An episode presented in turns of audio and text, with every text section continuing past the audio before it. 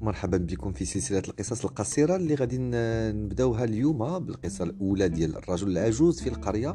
وهاد القصص هادو فيهم واحد العبرة هما قصص قصيرة اللي فيهم واحد العبرة واختارينا باش نحن نهضروا على هذا الموضوع هذا آه ونناقشوا المو... العبرة آه ونحاولوا نقربوها من الواقع ديالنا.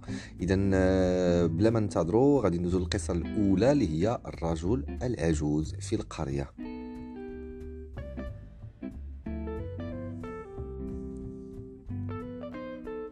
يحكى أن رجل عجوز كان يعيش في قرية بعيدة وكان أتعس شخص على وجه الأرض حتى أن كل سكان القرية سئموا منه لأنه كان محبطا جدا على الدوام ولا يتوقف عن التذمر والشكوى ولم يكن يمر يوما دون أن تراه في مزاج سيء.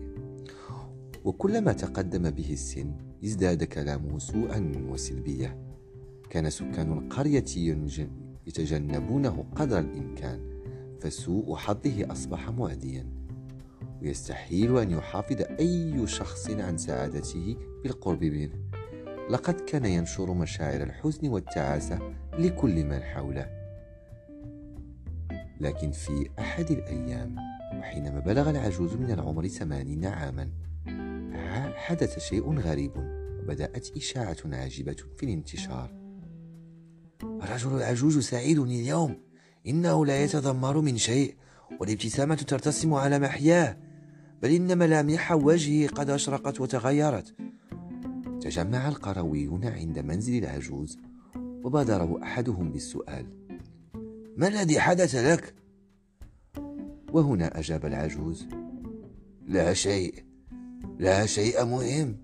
لقد قضيت من عمري ثمانين عاما أطارد السعادة بلا طائل ثم قررت بعدها أن أعيش من دونها وأن أستمتع لهذا أنا اليوم سعيد فالعبرة المستفادة من هذه القصة القصيرة. لا تطارد السعادة بدلا من ذلك. استمتع بحياتك. شكرا على المتابعة. وإلى اللقاء.